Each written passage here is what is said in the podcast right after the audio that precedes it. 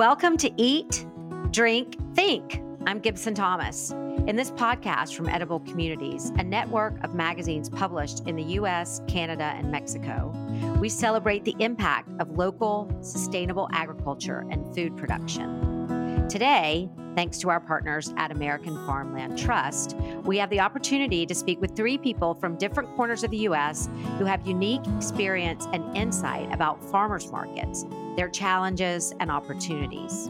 I will introduce our three guests. I'd like to welcome Robbi Mixon, the Executive Director of both the Alaska Food Policy Council and the Alaska Farmers Market Association. Robbi has recently retired, ha ha, from a decade serving as the director of her local Homer, Alaska farmers market.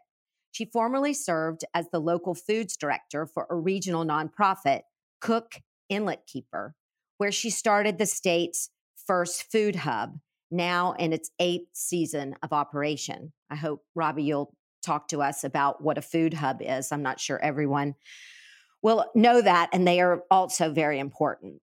Robbi's current projects include developing an Alaska food systems network, convening a food hub working group, and co authoring a report for the governor's office on food security.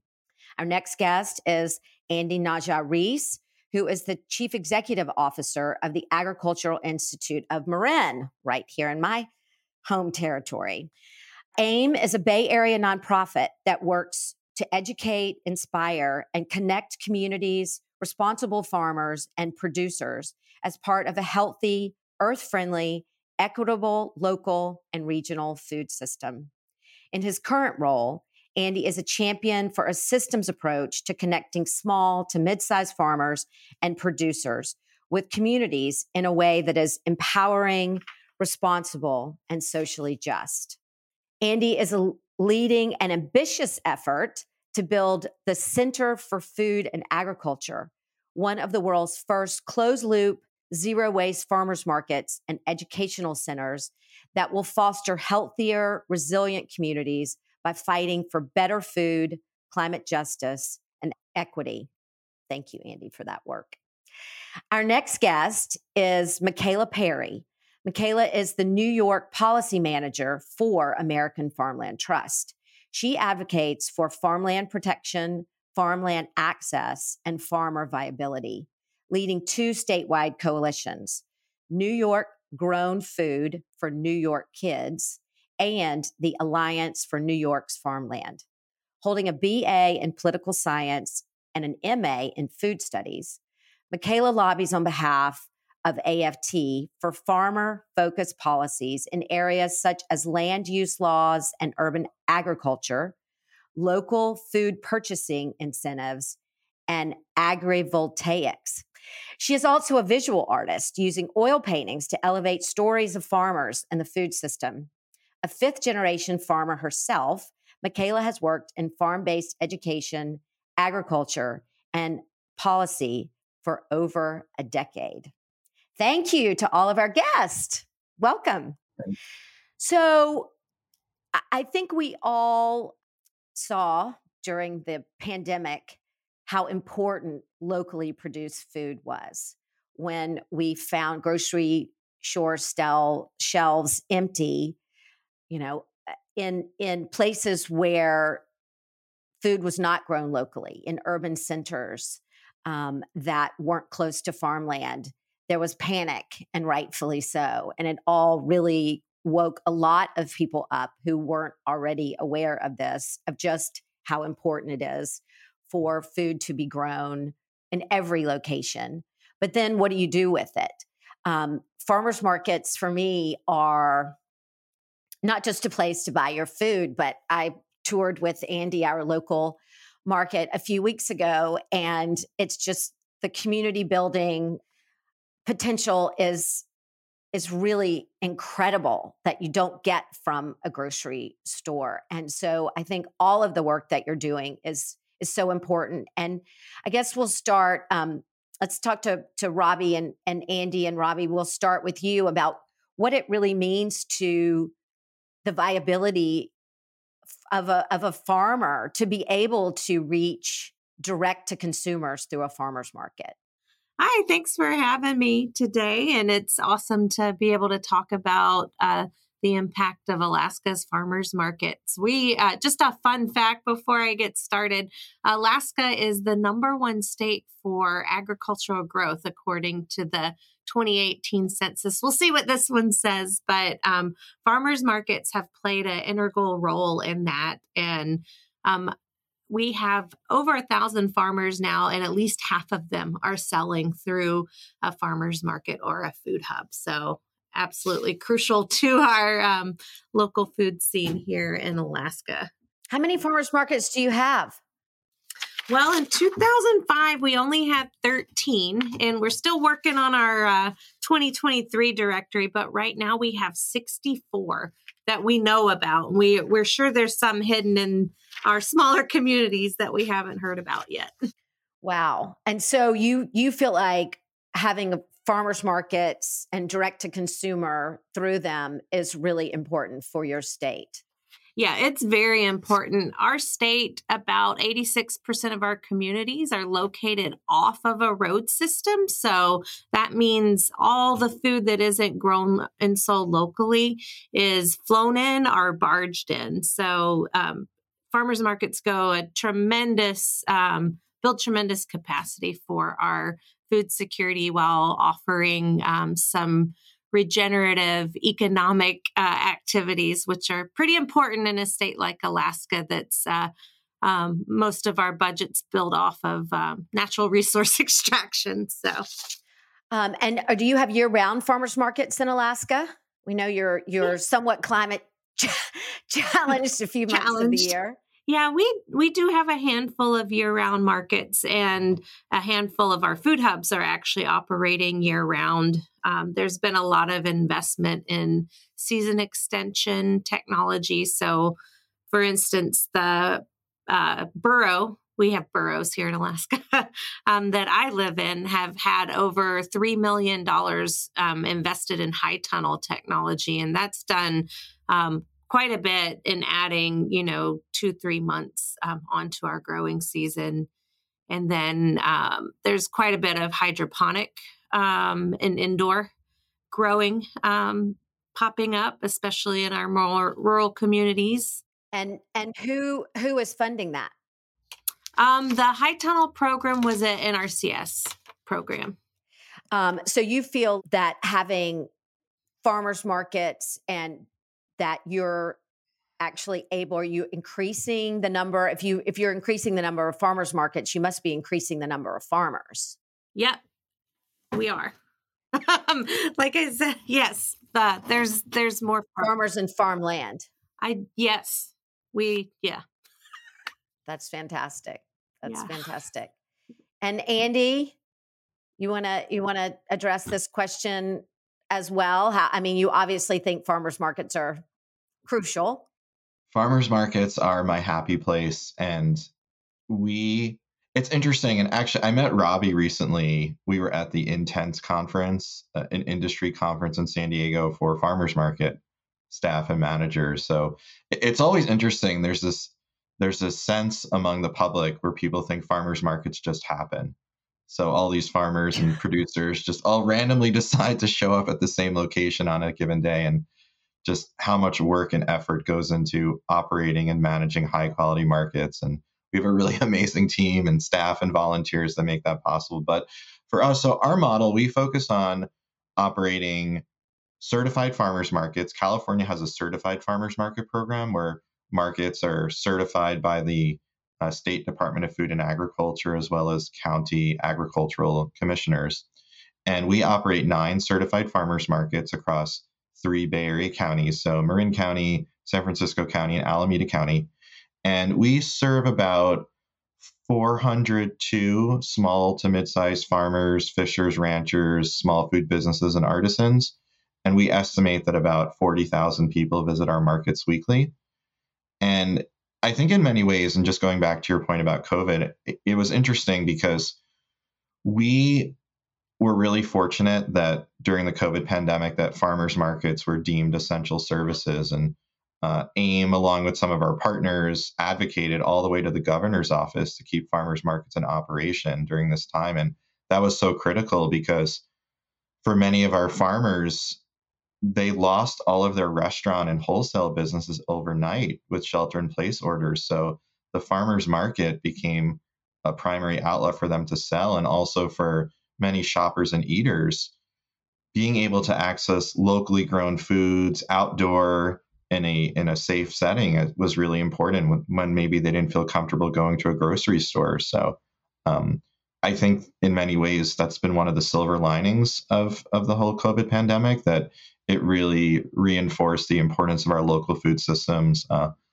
and really made it clear that farmers markets are, are, a viable outlet. And there's actually data that shows um, that farmers that sell direct to consumers, for every dollar sold, they earn about 90 cents on the dollar, compared to sales through wholesale channels that their returns are about 15 to 17 cents. So economically, for being able to farmers to sell directly to the public is really critical to their bottom line. Um, we also see many of our small to mid-sized farmers that are able to uh, develop long-standing relationships with customers. I love seeing when you have multi-generational families coming to the market with the grandma, the mother, and the child, um, who are all coming together, sharing their joy and love of seasonal produce and connecting with farmers. It's it's really special to see that.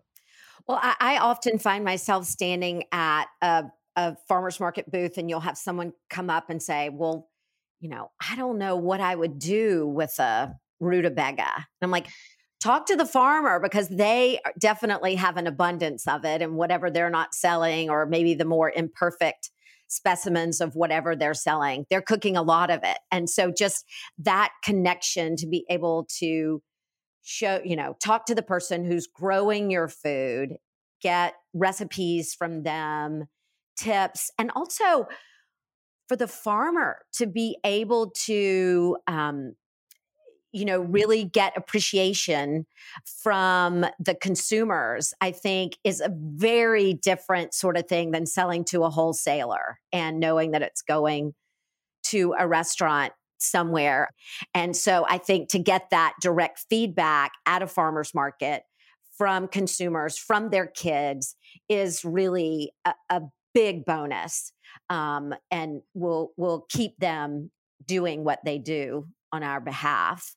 And Andy, uh, your um, Center for Food and Agriculture that AIM is raising money for right now, a, a big part of the mission of that, you know, you're calling it a permanent farmers market structure that will, I mean, you, you can tell our, our listeners part of it, but please speak about the educational programs that you're already offering to farmers through. And it sounds like Robbi, they're doing some of the same educational programs for farmers about different farming methods and thing like uh, i know andy you just hosted something about drought tolerance we started a program during the pandemic that was funded by the usda's local food promotion program uh, we called it growing success where we provide trainings in person and virtual and one on one technical assistance to farmers and small food businesses about how to improve their marketing and sales.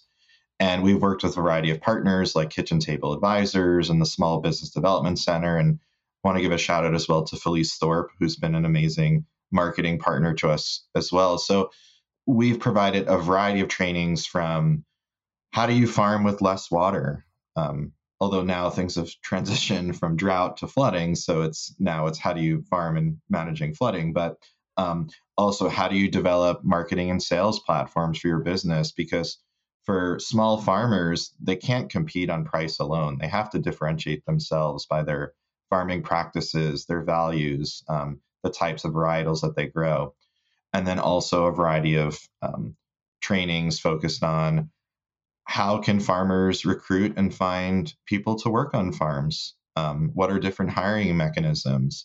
And what are ways to develop your brand? Or if you're thinking about creating a new website or social media, it's just, it's really important because I think for farmers and for all people in the food business, people work with such passion and we want to also make sure that we can tell their stories in an authentic way. And that really helps to lift up their businesses, support their families, support their, their, their workers, and help keep growing food and feeding their communities. We are in the process of developing our new Center for Food and Agriculture. So that will address many of the problems in our food system. So, number one, with uh, small family farmers not receiving financial support from a heavily subsidized uh, federal food system, which is tied to the Farm Bill. Also, just changing climate conditions, as well as high rates of food insecurity in our communities. And then also addressing um, people who have had less access to, to capital um, because of centuries of historic oppression and systemic discrimination. So we're really looking to address that. Amazing. So it sounds like you and Robbi just were at a conference together. And so do you find that farmers market operators are getting together and sharing best practices that then get disseminated to your constituencies, to your farmers?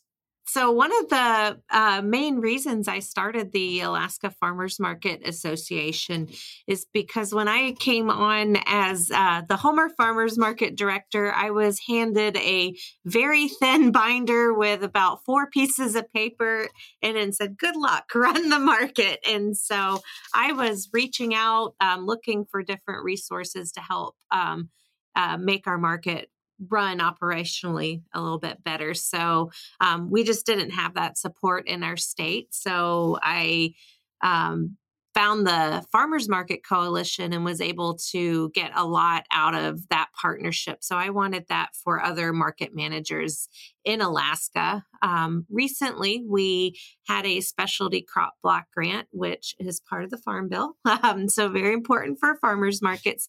And we actually built out a whole Alaska farmers market toolkit. So we looked at toolkits from all over the nation, pulled out our uh, favorite resources, created our own, and we have this physical and an online um, toolkit now that is helping um, new markets and existing markets just improve um, their markets so they can uh, sell more local food for their farmers. Fantastic. Well, I know uh, American Farmland Trust has been supporting farmers markets since the beginning. 25 years ago, they helped establish the first producers only farmers market in the Washington, D.C. area. That was back in 1997. And that's expanded into um, a lot more markets. And I know, Andy, you talked about being a, a certified farmers market and I know part of that is that the farmers are actually selling what they're producing. And you you go around and audit the farms to make sure that they actually are growing. And i think that's really important um, that it's it doesn't turn into just um, a wholesale market at, you know at, when people think they're buying direct from the farmers. And michaela can you talk about American Farmland Trust working with farmers markets? Yes, we are um, in a few different ways. So, first, I'll speak to the farmers market piece. Um, you already did a great job of talking about the history of AFT's involvement with farmers markets in DC. Um, but we do help market managers connect. And we've also partnered with the Farmers Market Coalition. Shout out to them um, to share educational resources and toolkits on the AFMC website. And also, for the past 15 years, we've presented the America's Farmers Market Celebration Program in partnership with the Farmers Market Coalition. And that's to recognize the importance of farmers markets and also to celebrate them. Um, so last year, the celebration represented thousands of markets that received over a total of 160,000 votes from around the country. Um, and I just want to say that we're running this again this year and starting on June 19th through September 18th. You, market farmers market fans at home, can actually vote for your favorite farmers market um, on our website at markets.farmland.org. And so those top markets with the most votes will win a piece of a $15,000 prize pool. Get out the vote. right. Get out to vote. Nominate your farmers markets. I know I will be as well. It's a really cool and fun thing. And then just to speak to the educational piece, and I can, you know, later on get into some of our educational uh, components for producers um, and trainings for producers that we have. But I just want to share a really fun story about some other ways that we're connected to farmers markets and educational opportunities that you may not necessarily think of when you think of the American Farmland Trust. Um, so we have a program in New York called Farm to Institution New York State. Uh, we affectionately call it FINYS. And that's a program I've been working on for several years. Um, and we connect local producers in New York State to schools and other institutions that are hoping to bring in more nourishing, and locally available foods. Um, but we also run the New York Farm to School Institute, where we run a professional development program for schools across the state. And this is a year long program, and we essentially help the schools to achieve their farm to school goals and dreams. And one of our alumni schools is based, I'm based in New York City, and one of our alumni schools is as well. And um, they're just doing incredible work. So I want to share a little bit about them. Um, they're located in Hell's Kitchen in Manhattan, and most of their students come from Black and Brown communities in Upper Manhattan, the Bronx, and the que- and Queens. And the teachers and staff of this school are so dedicated to ensuring their students are connected to their food system and that the families also have access to food. Um, and many of the students are becoming future thought leaders. It's just a really great program they have at this public high school. But I think it's no secret that farmers markets haven't always felt the most inclusive, especially in large urban areas. Um, I'd love a farmers market in central Harlem if we could get one. Anyone listening? right. Anyone listening out there, central Harlem. Um, but so what the teachers at this school did is they used our stipend that we give through this program um, the farm to school institute to bring the students on a field trip to the green market here in manhattan and they gave them each a certain amount of money just some dollar bills and a scavenger hunt. And the students got to go into the green market and play and do the scavenger hunt and meet producers producers who look like them producers who are growing foods that are familiar and comforting to them, culturally relevant foods, we call that. Producers who speak the same languages as their families speak and really see themselves in the food system, represented in the food system. And I think that's the beauty of farmers markets is it doesn't have to be this elitist thing that sometimes it's made out to be. It's really about getting food to communities. And um, I thought that was an awesome activity that they came up with, and the students had a great time. Yeah, that's incredible. Remember the the first time I went to an event at a Boys and Girls Club in San Francisco, and they had an edible schoolyard that Alice Waters of Chez Panisse in Berkeley started, and this young woman came up and said before she started going to that after school program and working in the garden farming food there her favorite food, her favorite meal was white rice and ketchup.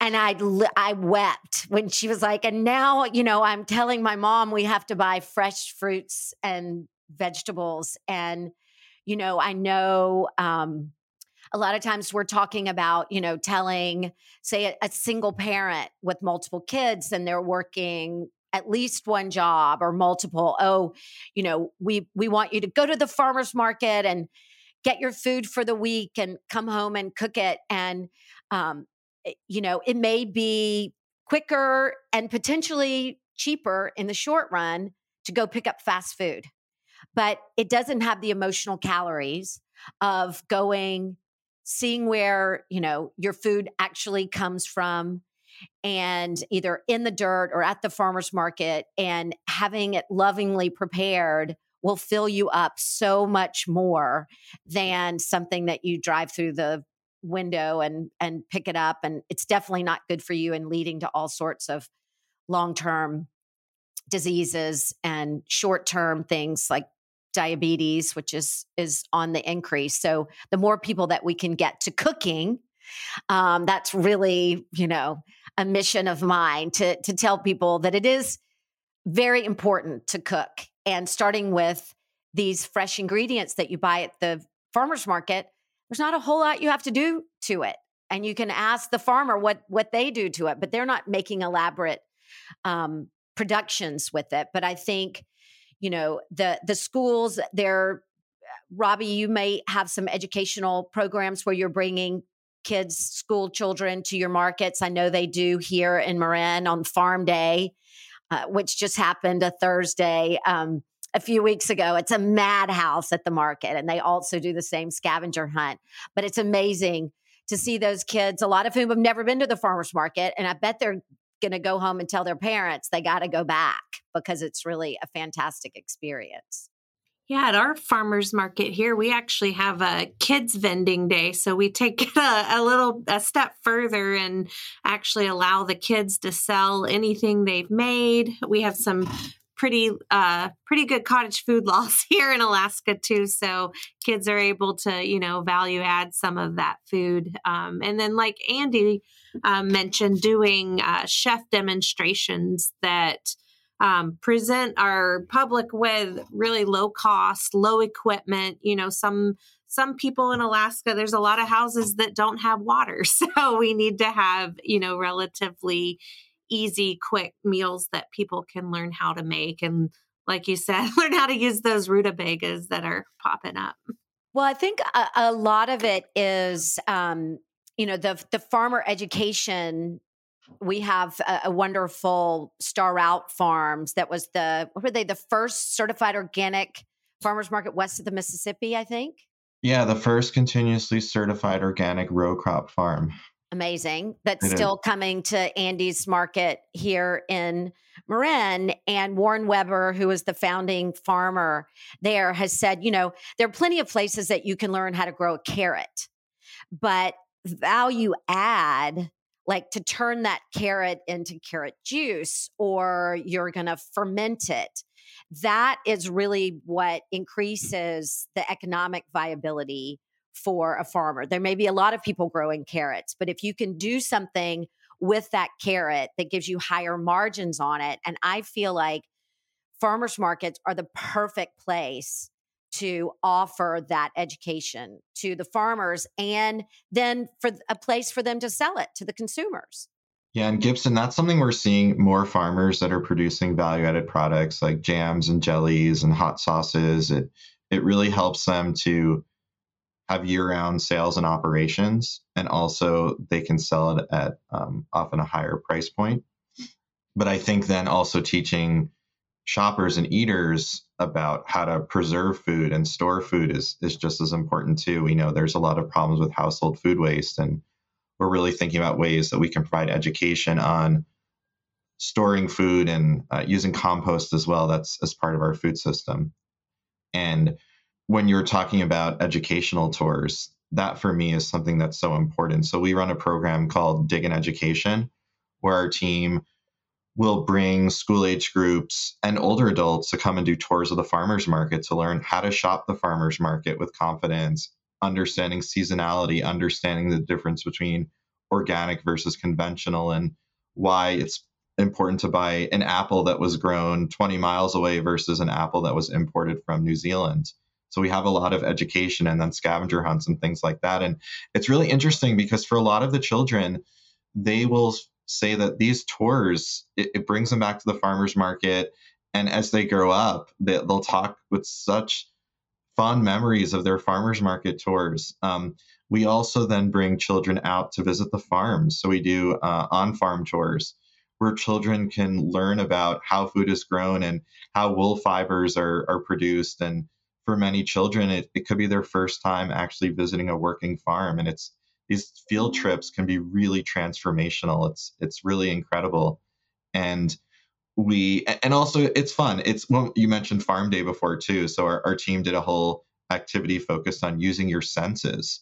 So we set up a station where there was uh, people would smell different types of local foods and herbs. Um, they would touch it to understand the different types of textures because as you know eating is is about using all of your senses and it was really incredible to to hear the children just laugh and experience joy with their local food products Well, I know, Andy, you also operate the Rolling Roots, which is a mobile farmers market that goes out to underserved communities. And a lot of people are astounded when they find out that, you know, some of the ranches, especially um, that are raising meat here in Marin County, that a lot of those workers don't have access to a grocery store and the gas it would take to get to a grocery store is cost prohibitive to go on a regular basis. And then there's senior centers that I know we've covered in the magazine that um, the Rolling Roots is going to, and you're making sure that the offerings that the mobile farmers market um, has on the truck that day that they are um, some ethnic foods that if you've got an Asian community or an African American community, that they're not, you know, they are foods that are tailored to those people's cultural heritage and what they want to eat and prepare, what they know how to eat and prepare. Yeah, and we've we launched the Rolling Roots in August 2018 to really overcome the problem that uh, not everyone has access to farmers markets due to issues of transportation or mobility and also price point and affordability. So we bring the farmers market directly to where people live through our Rolling Roots program. We serve 14 different senior centers um, with partnerships like EAH and Mercy Housing. These are low income senior center sites. We also work with community partners, healthcare clinics in Marin County and San Francisco County to bring the farmers market experience to places where people may not be able to access local, fresh, mostly organic foods. And one of the things that I, I, think makes this program so important is not only are we bringing access to locally grown produce, but we're also, we work with 14 community ambassadors. So these are people that live at the senior centers that are from the community and we we train them and provide them with stipends to help be our on the ground folks to provide logistical support and help get out the word and make sure that we're doing right by our, our program. Like you mentioned having the right products making sure they're culturally relevant. Then we also provide cooking education and nutrition lessons because i believe it's not nutrition unless it's eaten. So we offer we have two nutrition educators that will provide cooking demos and teach people how to use local ingredients to make really simple, easy, tasty recipes on a budget. And um, people love the recipe demonstrations and also will then. Um, so last month we did a whole theme focused on cabbage and many different ways that you can incorporate cabbage into your diet. And the recipes were really popular. And then it increases sales on the truck, and all of the funds go back to the farmers. So last year, we increased income for farmers for about $136,000 wow. through sales of produce on the truck. So, Robbi, I would imagine that that sort of program would be really beneficial in Alaska. Yeah. Both the the meeting people where they are and the educational part. Yeah, I am. You got me thinking about our food hub that we developed, and just so folks know what a food hub is, it's um, uh, generally a central location where farmers will come and drop off uh, local food products and then people aggregate them into individual orders or orders to restaurants, things like that. So here in Homer, our uh, Alaska Food Hub, it's uh, could be a little bit more creative of a name, but the Alaska Food Hub works uh, closely with the Homer Farmers Market. And we have, you know, probably about half of the same farmers sell on the food hub and the farmers market. So that worked out really well during COVID because um, we had folks that didn't want to come to the market, so we could push them over to the food hub. But um, our food hub actually serves um, communities off our road system. So across uh, Kachemak Bay and Homer, there are um, three fly in, boat in only areas that we actually fly um, local food too. So not quite a roaming vehicle, but um, flown it on the planes. And then we also have a couple of um, communities that are in uh, low access areas that we actually drive local food orders to as well. So we know one thing that is top of mind for everyone in the agricultural field but will really specifically impact farmers markets and a lot of the work that American Farmland Trust is doing is the farm bill that is working its way through the legislature this year. Michaela, can you talk about American Farmland Trust's work with the Farm Bill specifically? So, my work, um, I'm the New York State policy manager. So, I really focus on New York State policies, um, but there are a lot of opportunities in this year's Farm Bill that we're excited about for our local producers in New York State. So, the first thing I'll say about the Farm Bill is that everyone should be aware that decisions about the future of farming and food will be made in this year's Farm Bill. And this piece of legislation is only up for renewal every five years. So that's why advocacy around the Farm Bill this year is so, so important. Um, and as you just mentioned, Gibson, this piece of legislation not only covers funding of farm focused and agriculturally focused programs, but also nutrition assistance programs. So it's a really important piece of legislation um, that is very complicated uh, and there's a lot to it. So we'll dive into that. But this year, the American Farmland Trust really has three main priorities for the Farm Bill. Um, and these are protecting our threatened agricultural land base, right? There's a finite amount of farmland, and we want to make sure it's protected so that we can continue to have food, period to increase funding for and reform the agricultural conservation easement program, to expand landowner participation and improve program delivery. And then the second piece of protecting this farmland is to strengthen the Farmland Protection Policy Act, also known as FPPA. And there's more information about those two pieces on the American Farmland Trust um, Farm Bill policy platform, which will be linked in the show notes are supporting producers in accessing land and growing viable businesses. Um, so, the opportunities that we have under that bucket of priorities, um, there's actually five.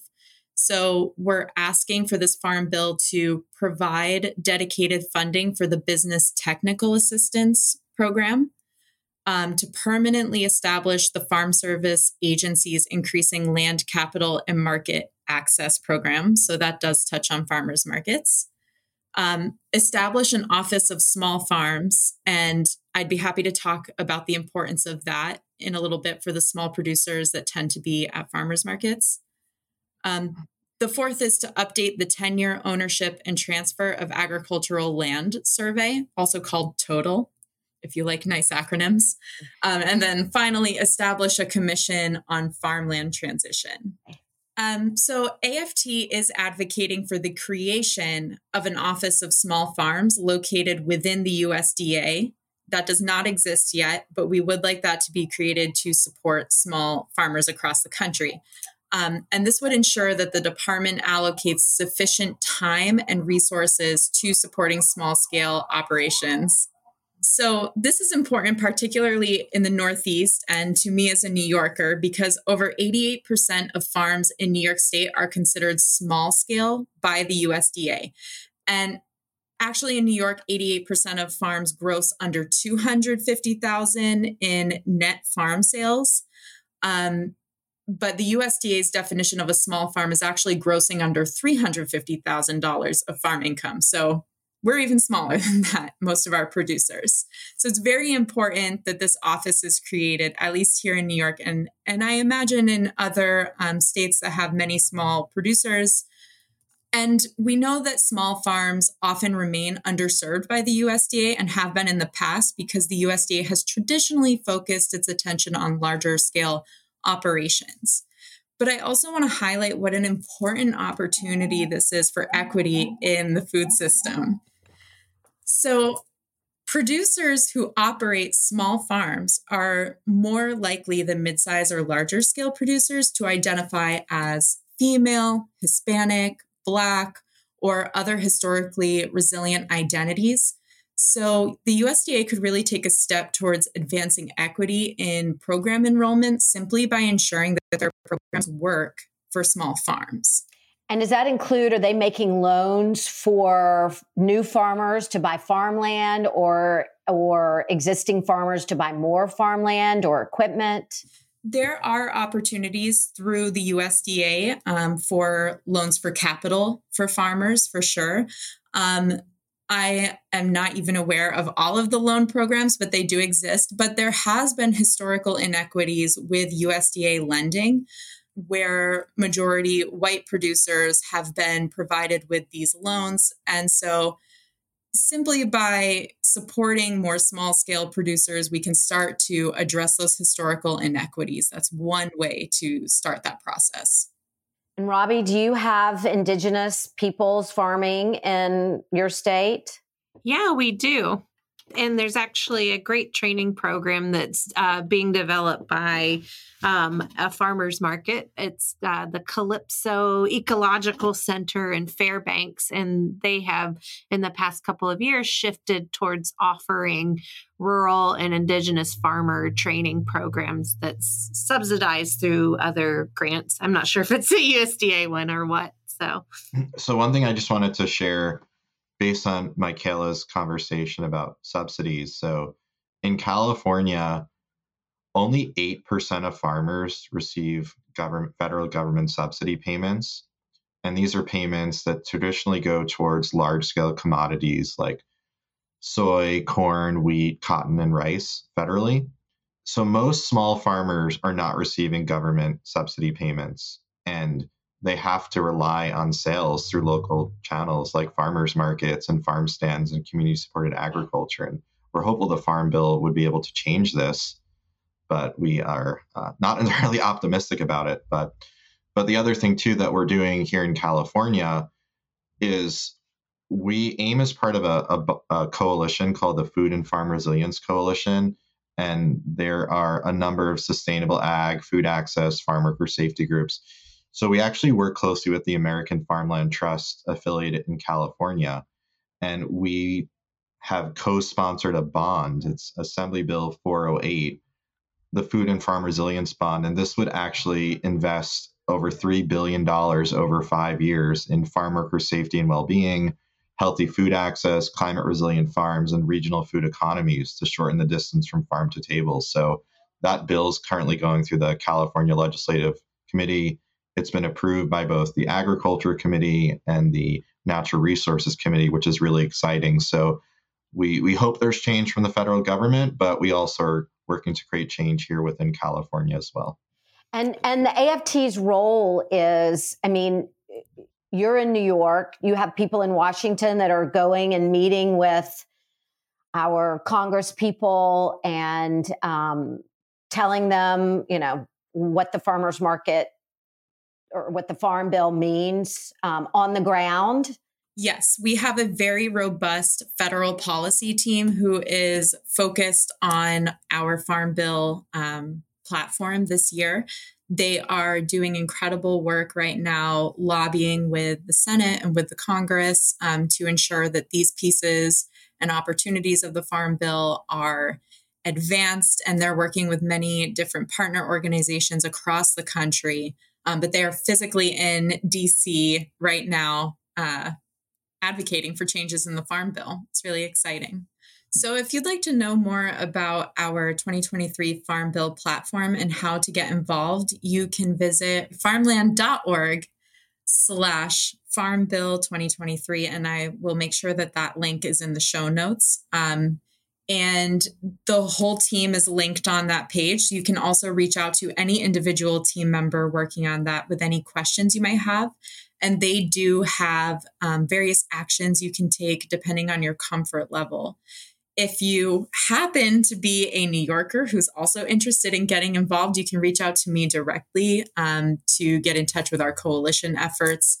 Um, and we can talk through that. And you can contact me at mperry at farmland.org. I mean, are we asking, Michaela, are we asking people to um, write letters, to call their, you know, their own congressperson and tell them how interested, you know, they are in in the farm bill in general and in certain parts of it? Is that what it's from, from a from a listener perspective?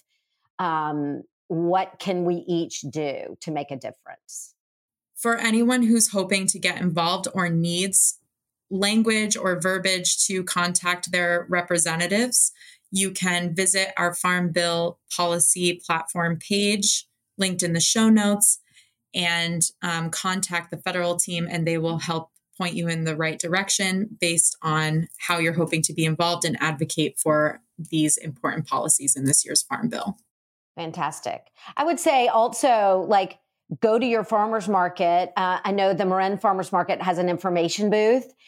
Probably anybody on Andy's team who's there um, could could tell you what that farmers market organization is looking for for from the farm bill and i would say you know your farmers markets everywhere your local farmers market go ask them you know what they care about in the farm bill and how you can help yeah and gibson we actually hosted earlier this year a roundtable with congressman jared huffman it was Institute of Marin, the SF Marin Food Bank, the Redwood Empire Food Bank, the California Indian Museum and Cultural Center, and farmers to talk about our priorities for a better farm bill. And we were really focused on number one, uh, increasing and protecting the value of the SNAP program, Supplemental Nutrition Assistance Program, food stamps. Rates of hunger increased during the COVID pandemic.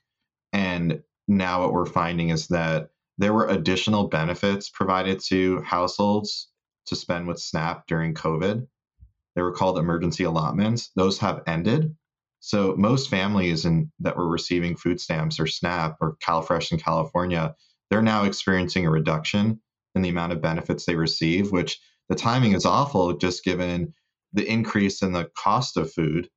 So food's more expensive, but SNAP benefits are declining. So we're hopeful the new farm bill will preserve the value of SNAP benefits because people can use their benefits to shop at grocery stores and farmers markets and for us, the farmers market EBT program is really important. We in 2022 we distributed over $748,000 in EBT benefits for people to shop for fresh fruits and vegetables, dairy products, uh, meat, fish, bread, grains, and things like that as part of a healthy diet.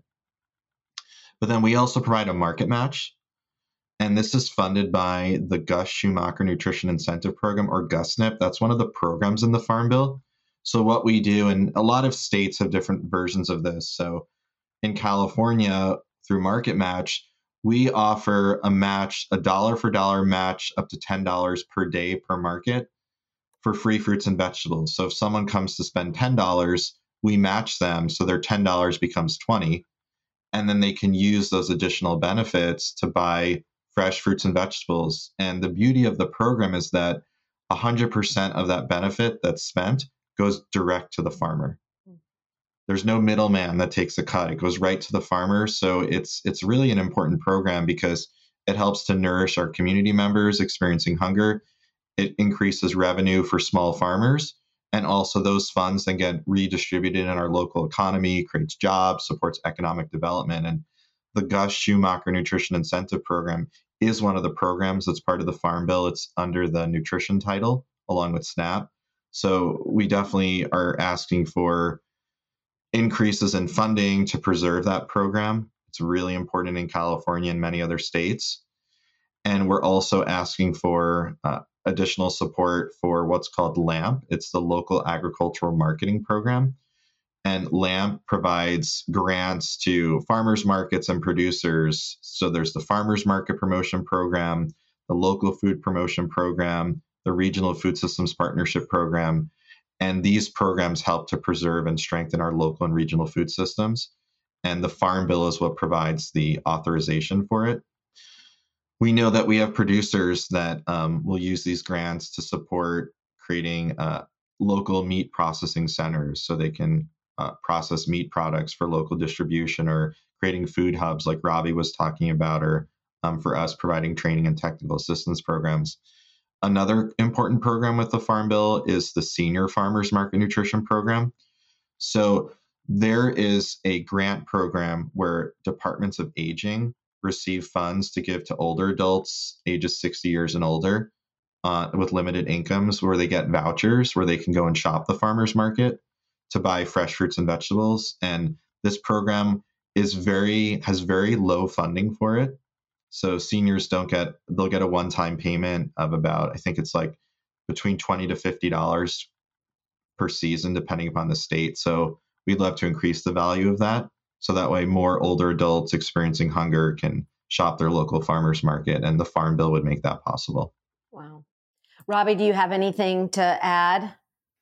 I do. Just to piggyback off what Andy said, the importance of our SNAP matching and WIC and senior nutrition at their markets. Um, last year, uh, we worked with a coalition of food access organizations to get our state legislature to actually provide a half million match. So just uh, being able to proposition those lawmakers with, hey, if you can match these federal dollars, we can create a lot more economic activity while we're feeding Alaskans and helping improve our security. So um, programs like that in the Farm Bill are directly impacting our state. And then one other program that is in the Farm Bill that every most people might not know about is the micro grants for food security. Um, so this is um, specific to Hawaii, Alaska, and um, the uh, non-contiguous um, territories. So um, that was our Senator Lisa Murkowski um, made that a priority in the 2018 um, Farm Bill, and hoping it um, stays in there this time around and gets more funding. But that has provided um, very small pots of money in the grand scheme of things. So say up to five thousand for per individual to um, address food security and however they interpret it. So maybe they are buying uh, food preservation equipment. Maybe they are putting up a community greenhouse in an area that has no grocery store. Um, maybe it's a farmer's market vendor that is buying some much needed fencing or equipment. So um, these small uh, micro investments are having a, a macro impact. Yeah, another uh, big piece of the Farm Bill that's been really impactful for Alaska are the LAMP grants that Andy mentioned. So the um, Farmers Market Promotion Program. Um, I think I'm on my third one now, supporting farmers markets, building out resources, um, offering marketing assistance and collective marketing. We've built a beautiful directory with the help of Edible as well. Um, Great. Yeah, yeah. And we did start our food hub with a local food promotion program grant. And I believe there are three other food hubs in our state that have also accessed that those funding um, sources. And then finally, um, the Regional Food System Partnership Grant. That was a new one um, in 2020. And the Alaska Food Policy Council, um, we kind of jumped on it before, um, while it was still open to interpretation. And we were able to create a statewide food security action plan um, through a two year process and over 50 organizations and about 325 Alaskans contributed to this. And now we are moving towards a implementation phase. Like, great, we have all these wonderful ideas that were sourced from the community up, and now let's go and let's go and do the work and start implementing some of these projects. So um, this funding's made a tremendous impact to our state. Um, but at the same time, I do want to recognize that these are not easy grants to get. Um, a lot of them require match, um, some of it catch match, which can be really um, prohibitive to a lot of smaller um, organizations. Well, you're all doing uh, such important work. Thank you for every everything you do. Um, Michaela would love to know the American Farmland Trust. You're supported by what private donations as well as I don't know. Do you get governmental funding? But how how can people support AFT and its work? Great question. So um, we are a membership organization. So first and foremost, I would say if you love the work that we do and want to support it, you can become a member and um, donate in that way. We do take private donations. Um, some of our private donors will donate to projects that we have that they feel very invested in. Um, so that's also an option. And we have, we just work so closely with our donors and have incredibly passionate people who are investing in the this work that's being done. So I just want to thank them. Um, and then we're also funded through grant programs like grant programs that might be uh, funded through the farm bill. So um, the USDA and other grant programs are very important to the work that we do. Um, so those are our three main main um, sources to continue this very important work and, and support producers. Um, so yeah. Yeah. So everybody listening, I know we're preaching to the choir, but I hope they'll become evangelist um, to the rest of the world. I mean, if you eat, you should care about where your food comes from and who grows it, and if if the growing methods are taking care of the land, if they're taking care of the people who work for them growing the food. Um, we're all in this together. And there's certainly ways that agriculture done correctly can reverse climate change. With carbon farming, that's a topic for a whole nother show. We won't get into that here. But, you know, if you eat, you should care about these programs. So that's everybody. And we, we really do appreciate everyone's work. As I said, nobody's getting into farming to get rich. They're doing it because they love the work that they're doing. And we are seeing new farmers come in as we're seeing, you know, generational farmers deciding they don't want to be farmers anymore, but we're seeing new farmers come in, which is so crucial and it's exciting. And I encourage everyone to shop their local farmers market, meet their farmer, rancher, cheesemaker, lots of chefs doing prepared food there, and vote for your favorite local farmers market. Michaela, the voting opens June June 19th and closes on September 18th. So, Michaela, where our listeners can go to vote is markets.farmland.org. That is correct. Yeah. And I imagine Andy and Robbi, you do local promotion to make sure that you're the winner. We've done some promotion, we've come close. It's quite the contest, I will say that. So, okay. The, the stakes are high. that just made me think that earlier this year, I was invited to testify in front of the New York Senate regarding the Climate Action Council's scoping plan. And I really just want to second what you just said and say that farmers really are a part of the climate solution and they help to mitigate the climate crisis in four very specific ways. The first is that they have the option to reduce greenhouse gas emissions through climate smart practices.